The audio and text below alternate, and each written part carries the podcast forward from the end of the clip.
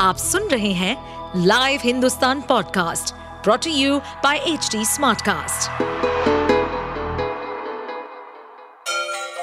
Ganga किनारे बसे राज्य उत्तर प्रदेश की खबरें पॉडकास्ट में आपका स्वागत है इस पॉडकास्ट में हम सुनेंगे छोटे शहर इटावा से लेकर राजधानी लखनऊ, चमड़े के शहर कानपुर और राम की नगरी अयोध्या जैसे सभी शहरों से जुड़ी राजनीति, विकास, मनोरंजन दल बदल फरेब और अपराध जगत की सभी खबरें मैनपुरी में सपा नेत्री ज्योति मेसी के आवास पर क्रिसमस की बधाई देने पहुँची सांसद डिम्पल यादव ने।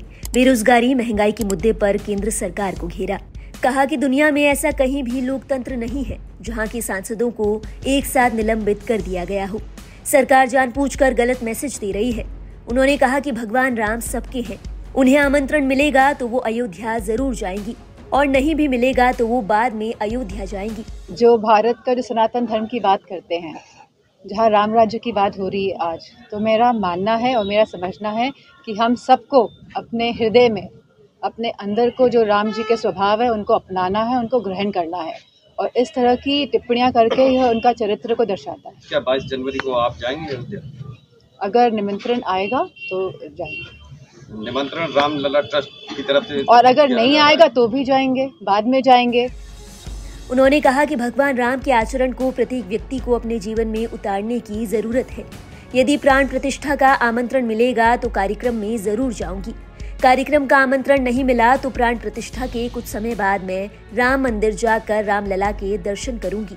उन्होंने स्वामी प्रसाद मौर्य के बयानों से भी पल्ला झाड़ा और कहा कि ये बयान उनके खुद के बयान हैं। सपा का इससे कोई लेना देना नहीं है। आप सुन रहे थे हमारे पॉडकास्ट उत्तर प्रदेश की खबरें। ऐसे ही अपराध जगत से जुड़ी, चुनौतियों से भरी राजनीति और विकास की खबरों जैसी अन्य जानकारी के लिए सुनते रहिए हमारे इस पॉडकास्ट को। इस पॉडकास्ट पर अपडेटेड रहने के लिए हमें फॉलो करें एट एच हम सारे मेजर सोशल मीडिया प्लेटफॉर्म पर मौजूद हैं। और ऐसे पॉडकास्ट सुनने के लिए log on to W W W dot H D smart cast dot com